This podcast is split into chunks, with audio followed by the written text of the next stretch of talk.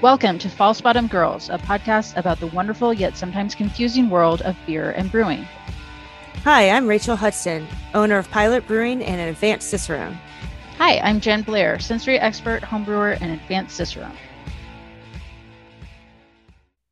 Welcome, everyone, to this episode of False Bottom Girls.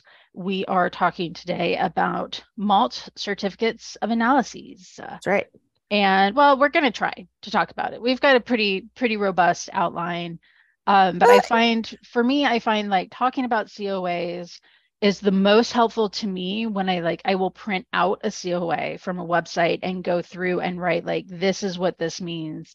This is why this would be important. So mm-hmm. um, i mean we've we just recorded another episode and then we were shit talking for a few minutes in between. So i just kind of do- dove right in, but I'm sure I will say it again. I think that's the best way. It's kind of like reading a water report.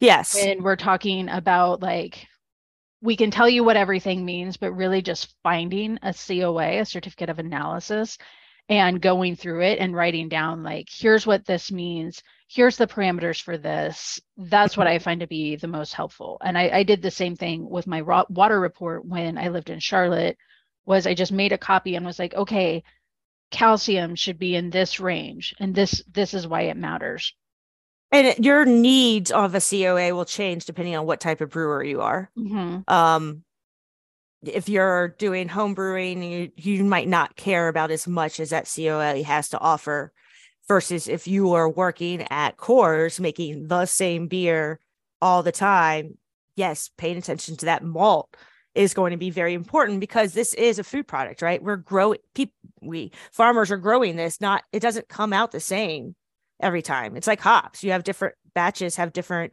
alpha acid contents and you have to take all that stuff into consideration. And I think a lot of people don't. I think a lot of people get set and forget and they're like, this is the recipe, this is the malt I'm getting. And unless you're really working with your maltster, you could have changes that and you don't know why.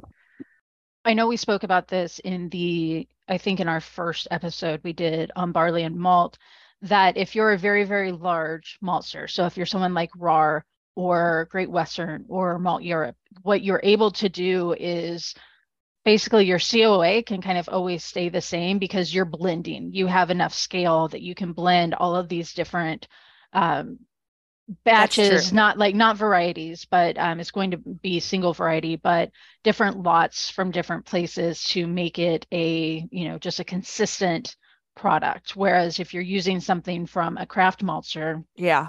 chances are you're going to want to see that coa each time just because they're they're doing like single batch a lot yes. of times. Not all of them but a lot of times they're doing single batch and that may shift your you know your coa information a little bit although they do try because uh, you know understanding obviously brewers most brewers want to be making a consistent product yeah. it will still be within the specifications where it should be uh, but someplace like rahr two row or Briess can take several different lots or even you know like uh, maybe this didn't get kilned enough and this got kilned too much. And so then you can blend them together. And that's why some you know with some manufacturers you can even open your bag and look and see that there's different looking stuff in there. And yeah. that's because they've blended it together to achieve that final product. And there's there's not no there's not a right that. way or a wrong yeah, way. Right. exactly. Yeah it's a very good point. Um, the bigger the malt house the more of a consistency you will have and typically changes will come from different crop years. Right. Um, right. So exactly. that would be more of a, you're right. You can kind of, I, I, hate that term set and forget, but you can trust it a little bit more to not change versus a single batch in a malt house. Right. Your, your small malt house. And if you're not sure, just ask them. They'll tell you. Like they want to be on top of it too. Like right. the small ones. Right. And a good maltster should communicate that to you anyway. Yeah. And should make sure that you understand how to use their malt, which is also, I know we talked about this as well, why you can't treat craft malt like it's commodity malt because it's not. You can't treat the beer from Pilot, it's not going to taste the same as Budweiser because it's not the same thing. It's in the same family, but it's not the same thing.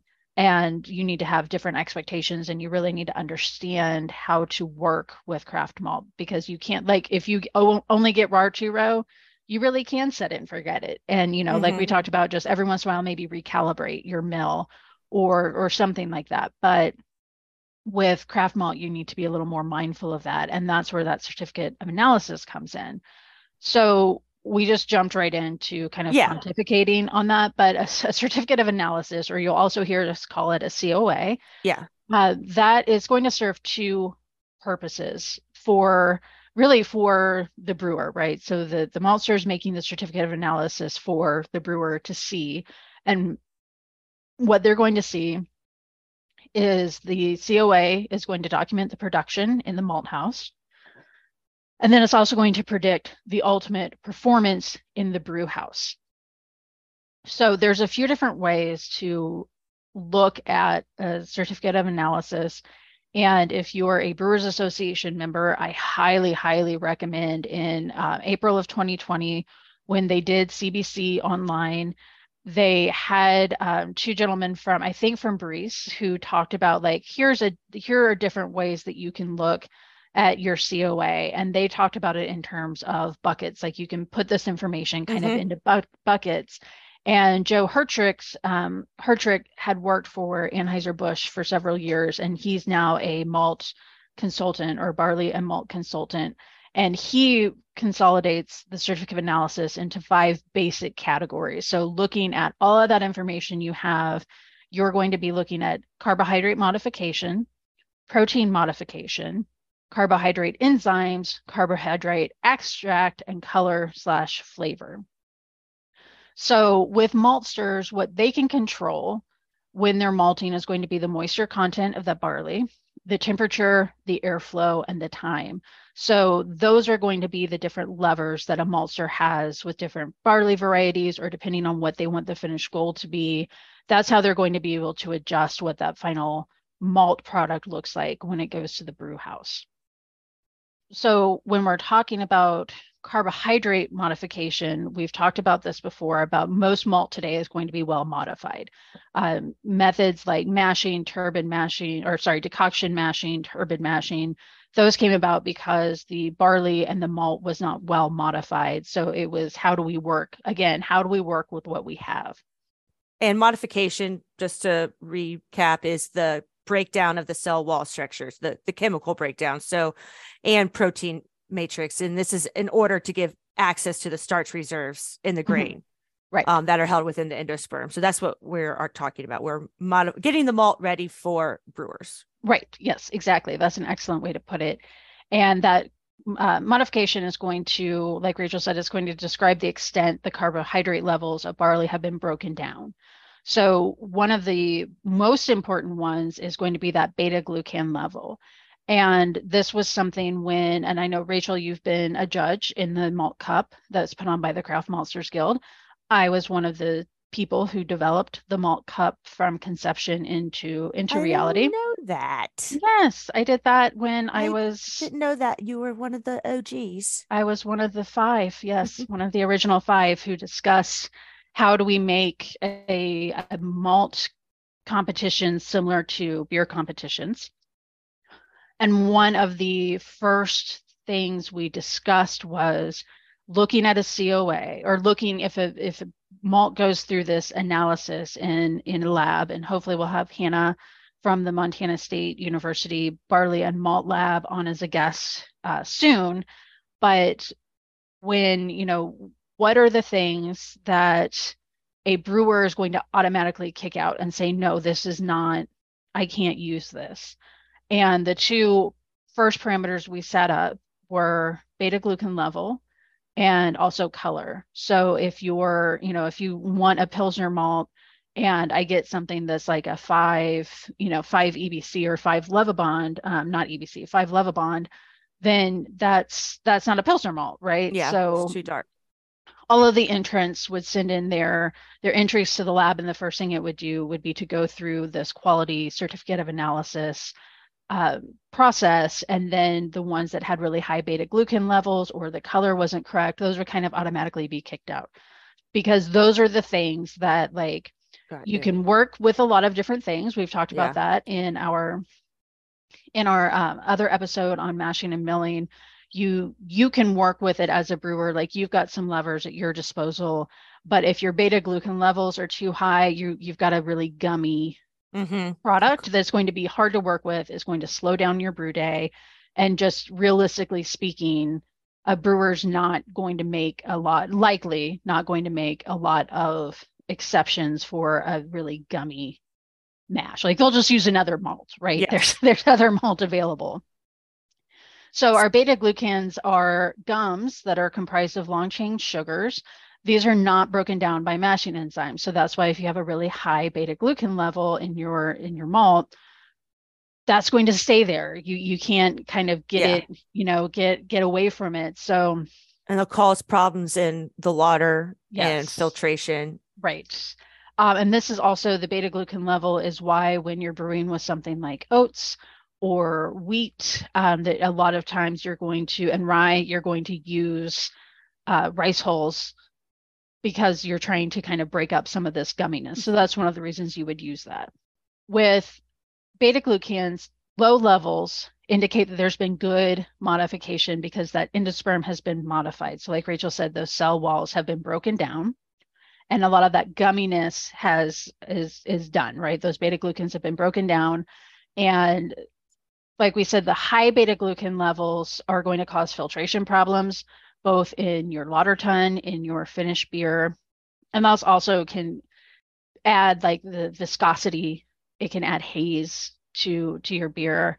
Uh, so you want on, as if you're looking at a certificate of analysis, you're looking for beta glucan levels that are below 150 ppm. Yeah. I think a typical analysis I have in my notes 100 and 120. Yes. You should see. Yes, that's perfect. So barley comes with a high level of beta glucan, like around mm-hmm. 1800 milligrams per liter. So the maltster's doing a lot of work to drop that level down. Mm-hmm. And they can potentially not drop it down enough. So it's important to under for them to understand where that fine line is. Right. And some barley factors, uh, like Rachael just said, the that can affect the beta glucan levels if you have a bad crop year. Um, you'll you can have pre-germination that will occur occur when the barley absorbs too much water and it effectively drowns. And so we talked about in our malting episode that you've got your germination or sorry your steep, your germination and your kilning. So what happens when it's really really wet is that's basically a steep, right? It's a steep happening in the field, and so you're going to have that pre-sprout, the pre-germination that's going to happen. Um, so when you're trying to harvest that, like that, that barley is already drowned, right? We and mm-hmm. with malting, that's very much a controlled process of steeping it. Is like you don't want to drown it, you just want to trick it into thinking that it's going to grow. Um, but when there's too much water, just like think about overwatering your plants, right? Like too much water is is a bad thing, and that happened in um, I think it was 2018 was like a really wet year for a lot of, especially a lot of craft maltsters. Um, so it was a really really tough 2018 2019 was a really tough year for growers and craft maltsters, like small scale uh, because again if you're really really large scale you know you can is if you have a bad crop year it's not as devastating or catastrophic as it can be for a craft maltster who's you know who has like maybe three yeah. fields as opposed to like 3000 fields and um, if you have it like on the other side if you have hot dry growing conditions you're going to get a really high protein crop that's going to be really difficult to modify that so that high protein you're going to still end up with a lot of beta glucans in that. Yeah. So it's you know it's it's it sounds like it's like this very complicated balance. It's it is and it's not. You know at, fundamentally beer is an agricultural product so it depends on agriculture and those those are all things that just like brewing that growers will balance out of okay what you know again like these are the levers we have at our disposal. Uh, so then the next thing we have is for when we're looking at a, a certificate of analysis for copper, carbohydrate modification is the friability. And friability is how easy it is to crumble when pressure is applied and that's usually going to be uh, reported for base malts and we actually had a, a, conversation about this a few weeks ago rachael when we were talking about like certificates of analyses and you you had sent me i think like a caramel malt coa and it really didn't have that much information on it and it was Yeah. like yeah because it's a it's a caramel malt so you're not using it for the friability you're not using it for the for those carbohydrates um you know like that's it's if you look at something like a, a coa for a base malt a coa for a caramel malt and a coa for a roasted malt there there's just very like abbreviated information for Yeah. the other two because friability things like that are going to be what you need to know for your carbohydrate modification for your base malt Yeah, Exactly. so with friability, this is going to relate to the overall modification level of the malt. And this is measured using a friabilimeter, which I've gotten to run a friabilimeter, fry um I just like that word. Yeah, I'm like friabilimeter, friabilimeter, um, friabilimeter. I've gotten to run one before and like it's it's pretty fun. I mean, it's you put 50 grams of malt uh, and you just run it for eight minutes. Uh, friabilimeter is looks a lot like a hammer mill does. Um, so it's not little tiny hammers. but um, what that's going to do is you let that run for eight minutes and then the malt that is very crushable, this modified, that drops down through the bottom of the friabilimeter into uh, into a little container, uh, and that's going to be discarded. And then this is where the sieve comes in that we talked about last time. You have a set of sieves and the uncrushed content. So after eight minutes, whatever's left that didn't uh, that didn't easily break down when it was crumbled, uh, those are going to be emptied into a 564 slotted screen, and then you're going to shake it uh, to separate the large unmodified pieces from the smaller, more modified pieces. The large pieces, so the ones that uh, did not go through that slotted screen, those are called all glassy. And the all glassy portion, if it's, and it's, for me, it's a little bit of a misnomer because we also talk about like caramel malt being glassy on the Mhm. inside but you have all glassy and your the this portion that's left over after going through the friabilimeter uh, for eight minutes is going to have um, higher beta glucan, lower enzymes, lower soluble protein because it hasn't been modified. So this is what we're doing here is checking the protein or the carbohydrate modification. And the if you also have a high all glassy number, that means that your germination was poor or you had some sort of improper steeping. Um, so again, like you, don't, your goal, goal with the friabilimeter is to not have a lot of big pieces left over because that means that your malt's not very well modified. And then the smaller pieces, the ones that fall through that 564th sie- um, sieve screen, those are going to be called half glassy. Uh, and that half glassy portion is might is going to be you know like slightly elevated beta glucan levels as well as slightly lower enzymes and soluble protein. Again because we've gotten rid of all of that like i said at the you know in, with the friabilimeter all of the stuff that's really easily crushable that's already fallen through. And now we're just seeing like okay we've got this proportion of these left that aren't well modified and then you're breaking those down farther to all glassy or half glassy to figure out what that proportion is for your friability. And with um, friability, there's a couple of different ways you can measure it, but if you have a really low value, so less than 80% friability, that means that your malt has been under modified. Uh, and this is where in one of the previous episodes, I talked about having that really high protein malt uh, that the maltster was just like, I'm not selling this, but you can have it to play with it. That's where this comes in. So that had a very low friability. So I did uh, like a step mash on that and did per- in particular a beta glucan rest because I knew it was high in beta glucan and I wanted those, you know, to use those enzymes to break it down a little bit more. So a higher value for your friability is going to indicate complete or higher modifications. Like your best case scenario when you're looking at friability is like after eight minutes you open it up and nothing's there because it's to- totally friable and everything fell through um, and you modified it just right. That doesn't happen. I mean that's you know that's that's not a realistic thing but as again as our protein increases our friability decreases because the barley wasn't well modified. Um, and I think I we've already mentioned this, but like malting factors that affect friability is you you had an improper steep schedule, so you either uh, let your barley steep for too long or not long enough, and you also and or you may have had poor germination.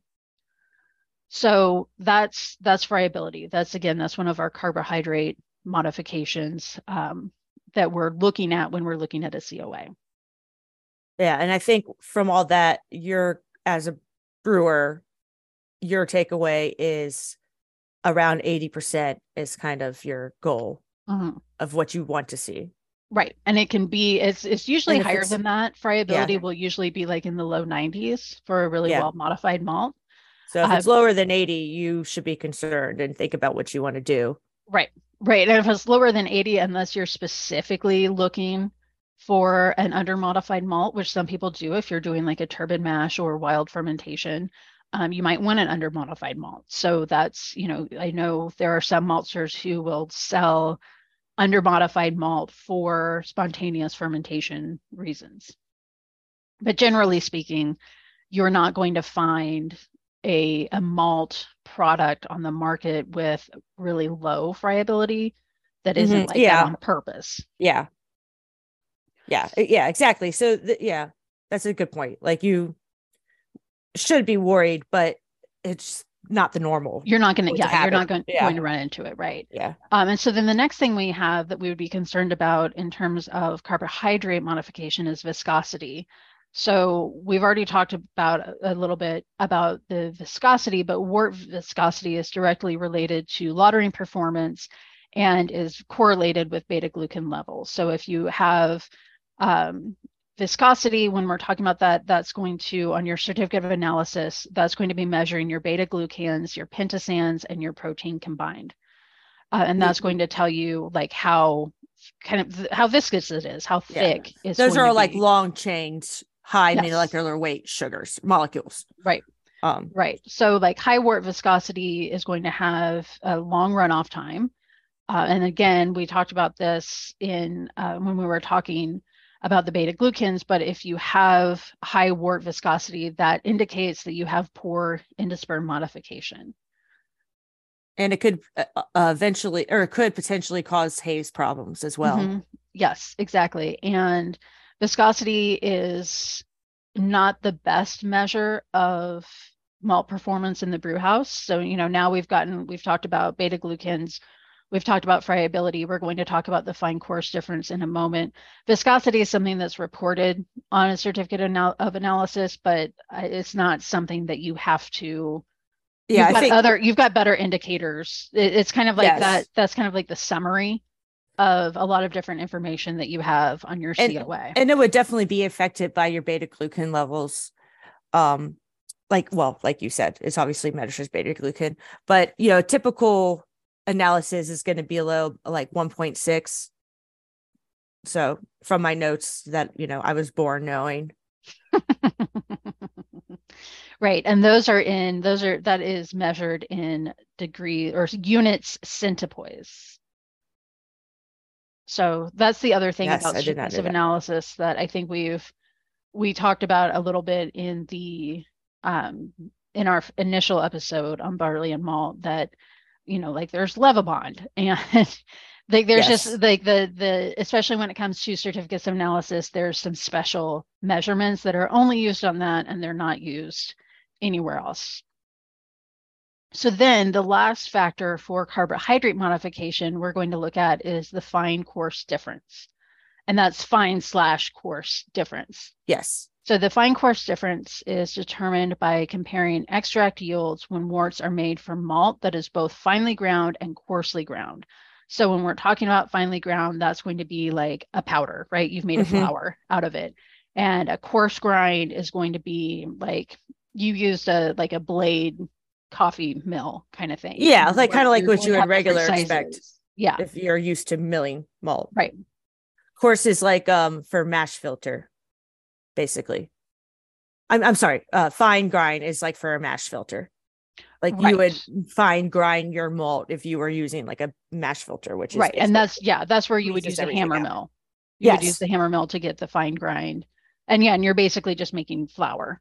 Yes, exactly. It. Yeah, that's a good way to put it. So poorly modified malt doesn't release extract easily, so it will have a higher fine coarse difference than well modified malts will. So the fine grind difference is not used to predict extract yields in the brew house just because there's other you have other factors going on in your brewing. So you have different milling characteristics, you have different malt and water ratios depending on what you're brewing. Uh, but it is important to be aware that if you have a higher of fine coarse difference, then you're likely dealing with poorly modified malt. But at this point, by the time you get to the fine coarse difference, you've already looked at your beta glucans and you know, so you've already and you've looked at your friability. So you already have a pretty good idea. Um, this is just kind of more information, kind of a hat on a hat. Like mm-hmm. this is uh this you're not working potentially with the best modified malt. Yeah, and a typical range would be like 0.5 to 1.5% difference. Mm-hmm. A lot of times, sometimes malt analysis will give you the fine grind percentage and the coarse grind percentage. But really, what you want to be looking at, eh, depending how much you want to get into your malt analysis, but really is that difference that matters. Right. Yes, that's a really important point. So then the next one we're going to look at, our next bucket is the protein modification. And protein modification, we're going to be looking at our soluble to total protein ratio. We're going to look at our free amino nitrogen and we're going to look at our pH. Exactly. So with the the soluble, and again, this is known as the ST ratio. So it's S over T um, also known as the Kolbach Index. And Rachael, if you're looking at my notes right now, you can see I have in all caps in bold, who is Kolbach? Because I've been able to find yeah. um, everything else. And is, if somebody wants to go on uh, a detective hunt, um, Kolbach, the nobody really knows why it's called the Kolbach in, Index. And so that's why it's like who but it came from somewhere. Yeah. So why don't we have it somewhere? I I I it's when I read read that, I was like, yeah, that's one of those things I remember hearing a long time ago in some book, but I don't know why or who or anything yeah. about it. Yeah. So, and there, like, you can find literature out there that says we don't know what Kolbach index means. We don't know who Kolbach is. Uh, yeah. But your S to T ratio is going to give you a very strong measure of your malt modification, and you want a higher S to T ratio. What what it means is like as barley is modified into malt, the proteins in the grain are broken down into like smaller fractions, which are easily soluble. So it's just like a ratio of how much of those are soluble versus the total amount of proteins. Like basically, the higher the ratio, the greater level of modification of the malt in theory. Um, there are differences in, in like the S to T values between like barley varieties for fully modified malt. So kind of depends. It doesn't really tell you the whole story because it depends on the maltster. Right.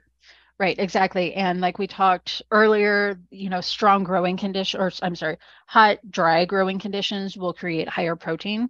Um, so that's going to give you a higher total protein value. If, you know, again, if you had a really dry crop year and it was, you know, super hot, and that's something that's happened like in the American Southeast before where there's not enough rain and it's really, really hot and dry. So you have really high protein. That was actually one of the first um, one of like the the biggest hurdles growing barley in non-traditional barley growing areas was that the protein levels were so high. Yeah. And again, you know, brewers aren't used to working with really high protein levels. So that has so, since changed. But um, also, if you're doing um, excessive nitrogen fertilization, that's going to create higher protein as well.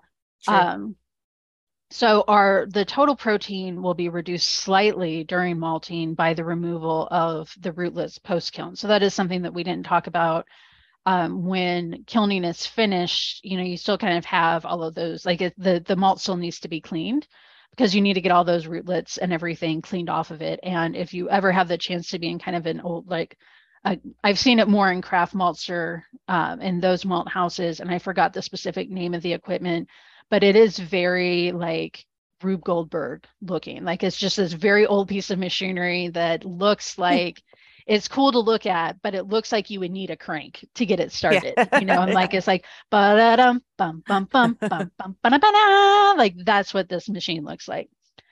Uh so the higher your S to T ratio, the greater your level of modification is going to be. And as your total protein increases, and again, like we've talked about this already in here, um, as your total protein increases, your S to T ratio decreases, which means you're going to have lower extract.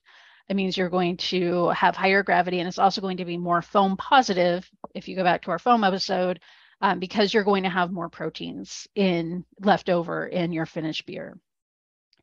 So low protein can be an issue because there's going to be insufficient enzymatic activity to modify the kernel and break down starch, whereas high protein is going to take up water a lot more slower and it's going to be harder to modify. So then the next one we have is the free amino nitrogen or FAN. And that is going to be um, a measure of amino acids, which are proteins. So they're the smallest protein fractions, and it's going to indicate your protein modification. So protein modification is going to be, just like Rachael said, the amount of like broken down proteins that have happened in that barley kernel. And we need sufficient FAN for healthy yeast growth and fermentation, but excessive quantities can have negative effects on beer quality. So when we were talking in our barley and malt episode previously about using six row barley that was extremely high protein. So there was too much FAN. And that was part of the reason why brewers started using rice and corn to help dilute that because those don't have that enzymatic activity um, in there. They don't have the same kind of protein level. So they were kind of, you know, using that to cut that. And that's because that six row barley was so high in protein that there was too much FAN, and that can be a, that's going to be harmful to yeast growth. And then an all malt wort is going to have typically enough FAN, but up to a certain gravity level, you will right. if you're doing high gravity brewing about 18 Plato, I remember. But um, so you will need, and you can add more FAN. Like it's typically mm-hmm. comes in the form of a nutrient that you would add in like your whirlpool edition. So yep. I always sterilized. Add yeah, I add a, a yeast nutrient mm-hmm. to, to, all of Highly mine. recommend. Even if you are doing regular beer, it can still help. It won't necessarily right. hurt, but you can do too much FAN, as you right. had mentioned. So, um, like we mentioned, insufficient FAN, so less than 150 milligrams per liter, is going to lead to poor yeast growth, slow or incomplete fermentations. Um, if you're doing adjunct or high gravity brewing, then you do need high FAN levels because you're you need those enzymes to help everything else, all the adjuncts that you're putting in there. You need more of everything. You need more yeast. You need more right. oxygen. It's yes. just part of part of the bucket. Right. With pH, your grain pH is going to drop during malting, and that can also be used as a measure of modification. But again, all of these things are giving you the complete story, right? You can't just look at the pH and be like, okay, I get everything about this beer. Yeah. Each one of these is kind of giving you a different piece of the information, and none of them really stand on their own. So for pale malts, you want the pH values to be between 5.92 and 5.99. Um, levels above or below it, that can indicate under or over modification. Uh, so if you have a lower pH, that's going to indicate germination problems, such as there was poor airflow or there were dead kernels. And germination problems lead to grain spoilage, mold growth, and subsequent lactobacillus production. But again, like by the time you've gotten to the pH on your certificate of analysis, it's like you already know that you might be dealing with something out of the ordinary you know, again, like that's going to just give you another piece of the puzzle. So then the next thing we'll talk about is carbohydrate enzymes. Um, so those on a certificate of analysis are going to measure your alpha amylase and they're going to measure your diastatic power. Uh, so Rachael, will you tell us about mm-hmm, mm-hmm. both of those? Yeah. So the alpha amylase enzyme is measures the quantity of the alpha amylase enzyme only only. And it breaks this breaks open the chains of the amylose and the amylopectin to form dextrins. So less than eight uh i'm about to say aa alpha amylase will also might say aa on the on the coa that's just a short name for it aa but I'm not to be confused with alpha acid. Uh side story. I was like when I was a young buck, you know, like 19 years old, working at this beer bar, they would have like beer classes. And I remember maybe like when I was studying for advanced Cicerone, finding some notes from this beer class, and they were talking about alpha amylase in this note, alpha and beta in like malting, but they wrote alpha acid and beta acid. And I just remember being like, what the fuck? Oh, they just fucked up the words. Like we're all just learning, right? Like, right. funny enough. But anyways, the alpha amylase breaks open chains, um, like I mentioned, to form dextrins, which is one of the first reactions in the mash. And this happens at a little bit warmer of a mash temperature. Uh, and I say that there's aren't a huge difference. I mean, around 154, 155 degrees Fahrenheit versus maybe like 148, 145 degrees Fahrenheit. And then you have diastatic power. Um, this is the measure of the total starch degrading power of the malt. And it's basically saying, does this malt have enough power to to convert all the sugars needed in this mash? So, like if you are using adjunct, does this malt have enough power to take care of all the converting for that adjunct as well? Um, and this heavily influenced on the variety and protein content of the grain. It's expressed in degrees Lintner, which is like a degree sign with the capital L. Um, so if you see much like Lovibond. Yes. Yeah, not to be confused with Lovibond. I think a uh like a a lot of base malts will measure like as high as like 180 Lovibond. I'm sorry, Lintner but only around 40 Lintner is needed to convert the mash to work. Um, so typically, like your higher numbers, anything above 120, I mean, uh, it's all going to be good stuff. Malts with high diastatic power, are sometimes called hotter and can be like difficult difficult to control when used in an all malt mash. Diastatic power measures alpha and beta amylase, limit dextrinase, and several other enzymes, where alpha amylase is just a measure, measure of itself, the alpha amylase. Um, higher levels of these enzymes can indicate a higher degree of modification, but lower levels can be indicative of denaturing from higher temperature kilning.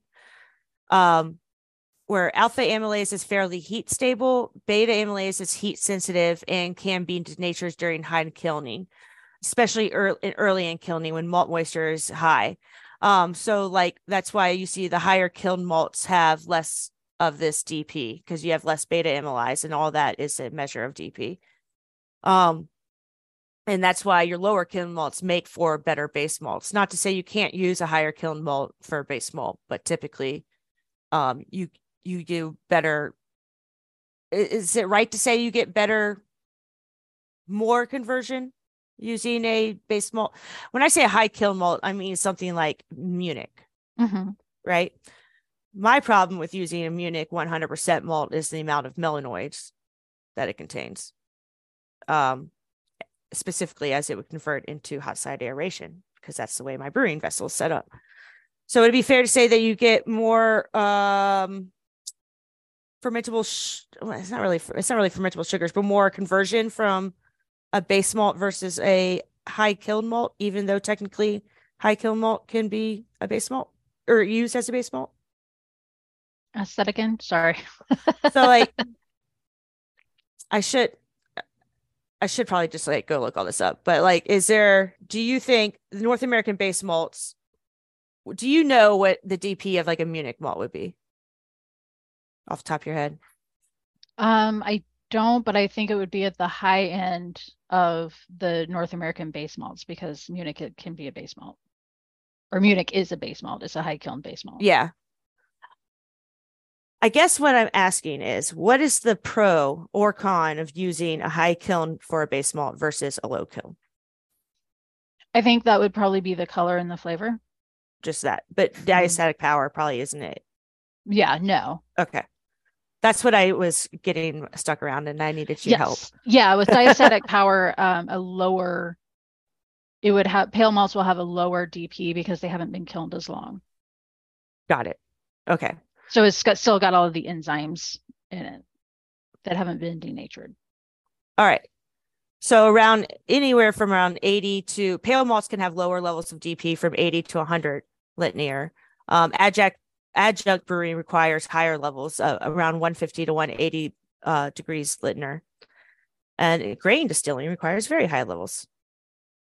Um, Yes, because you need all of those enzymes, um, all of those um, amylases to be able to make make your liquor. So that's also why you'll see a lot of maltsters will make distiller's malt, um, and that's usually, uh, not usually. Uh, another reason why you can have distiller's malt is because a lot of the um, the other qualities in barley and malt that you would be concerned about for brewing, you don't need to be concerned about for uh, distilling. So that way you can, like, if you have something that's a little high um, in, you know, with a like a high in DP, like you can make it a distiller's malt rather mm. than trying to make it a base malt for a brewer.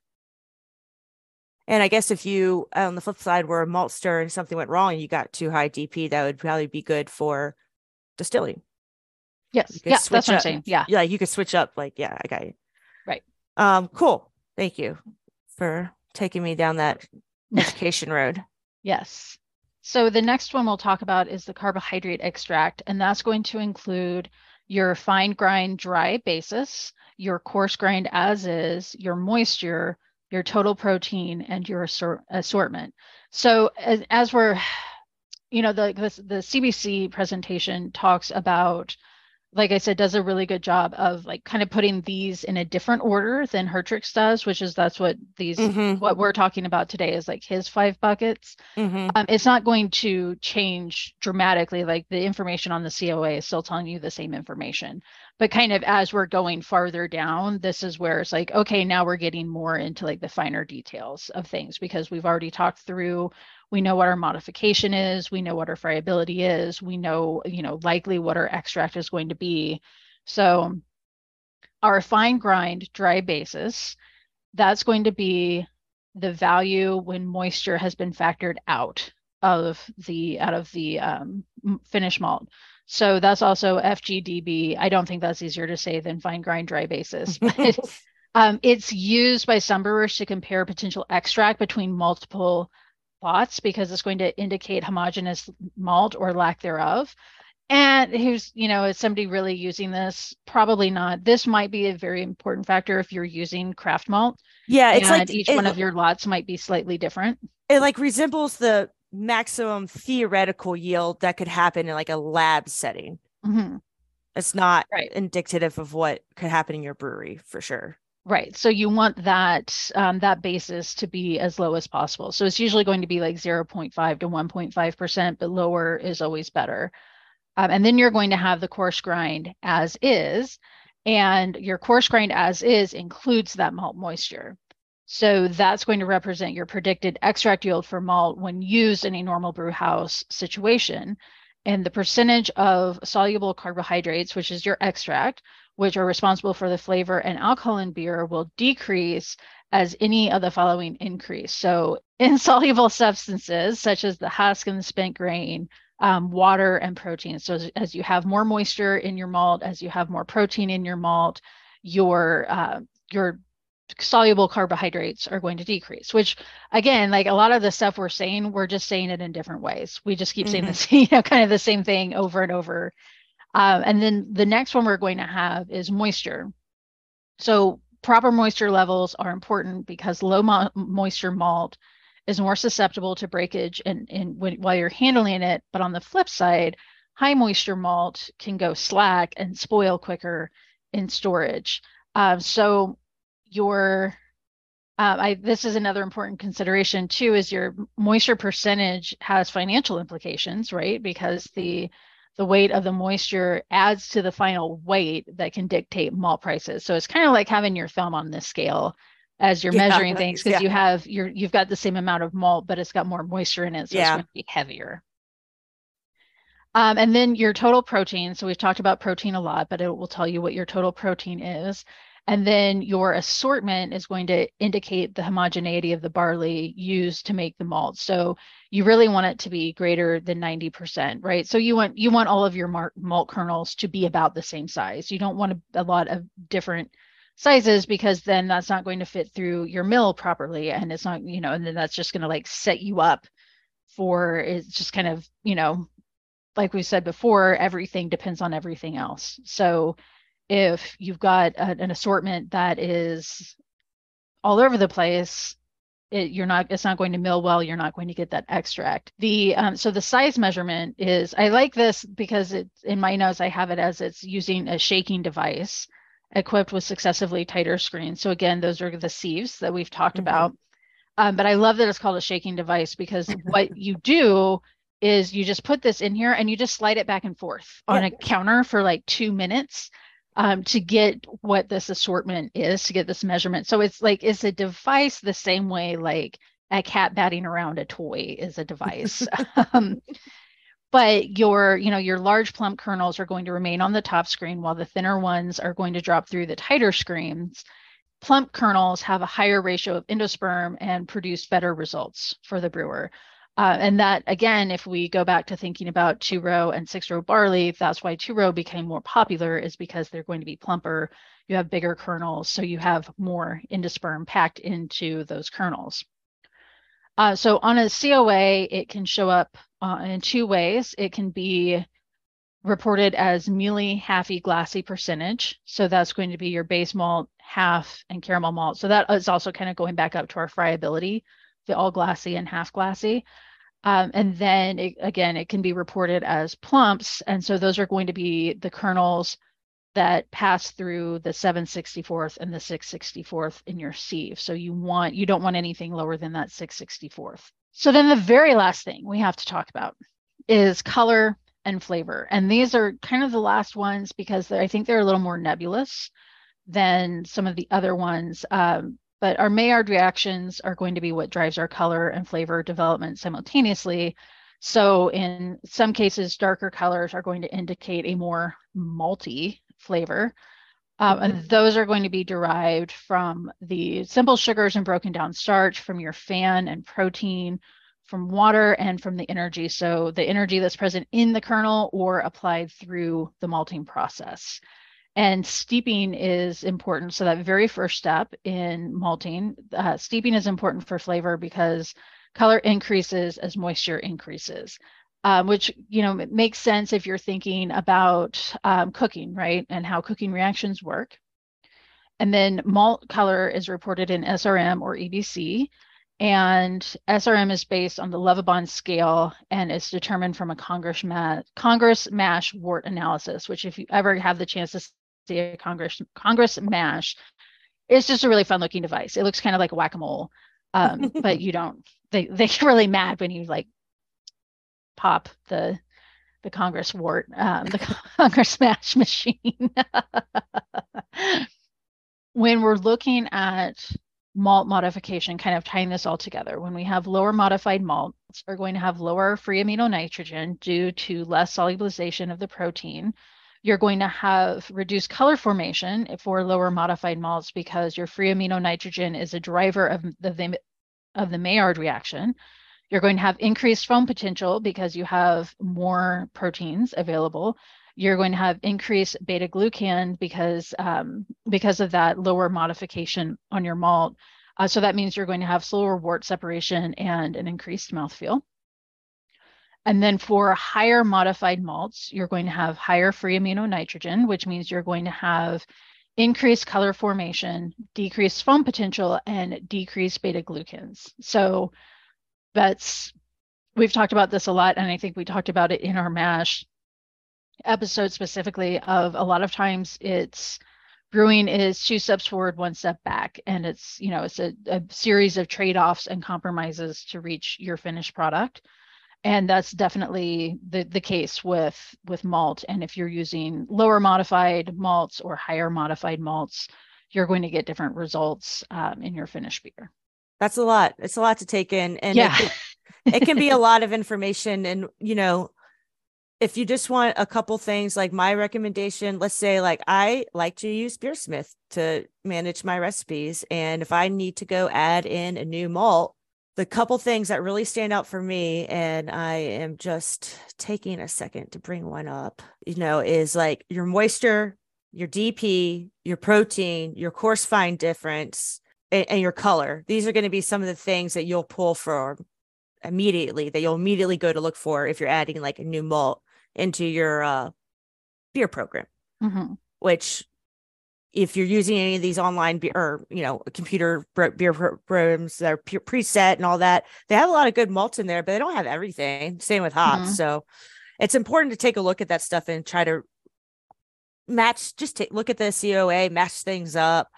If you don't know where to get your coa just ask the the person at the homebrew store whoever sold you your malt. They'll know how to get it yeah, and usually with especially with stuff like Rahr and Briess, like the bigger manufacturers, you can go to their website. Yeah. And they'll have like this is our Vienna. Yeah. COA, you know. Sometimes and, they like it could like I know for Malteurop, there might be a broad thing I could go look. I'm not sure, but I have to like find the batch information and I send them the, I put in the batch information. It gives me specific for that batch, which I love. Yeah, uh, that's the best case scenario. Yeah, is that's the best case, transparency. Yeah. So sometimes uh, you'll get like a QR code on the bag, but if you're mm-hmm. not buying a whole bag, you might not have access to it. So there's right. ways to get it. If you want it, you can get it. Yeah, and I think that you know what we said at the beginning. Go like go to the Briess website or go to Malteurop mm-hmm. or someplace and find one of their COAs and print it out and tell yourself the story of what this malt is and how you mm-hmm. would use it or what this means. Um, and I I did that with the the malt cup this year with judging we did the second round of judging as well as the first round. And I was doing the judging with people who didn't have as much experience with the COA as I had. But part of the second the second round of judging, you had the COA and you had the hot steep. So you were evaluating the flavor and the color, you know, in real life. But then you also had the the COA that's going to tell you again, tell you some of the specifics. So the point of having that is yes, you want to make it to make sure that it's going to taste good. But if it's not performing, why would you use it? Right. Mm-hmm. And so I had to, I took the COA for each one of the entries that we had and said, like, here's the range that you would normally want, and here's what this means. And that's, you know, rather than just handing out a C, you know, just a, a chart of COA information to everybody I like, and I didn't, I was looking at it, I was like, okay, like I know what this means and I remembered that this should be this, but I can't tell you a cohesive story. So it was a great exercise for me as well, just to go in and notate everything and say, this is why you would want it to be in this range. Or as a brewer, this is why you would find this important.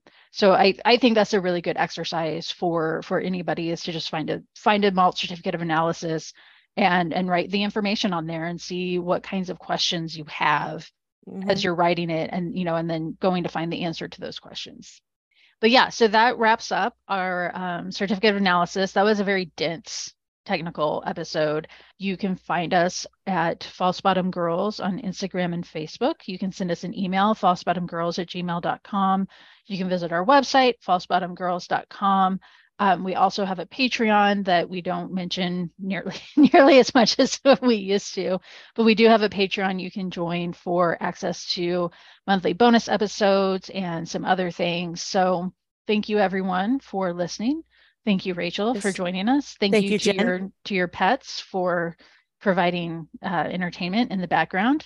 They left me just yeah. just the cat now. Cat's like got my spot back finally.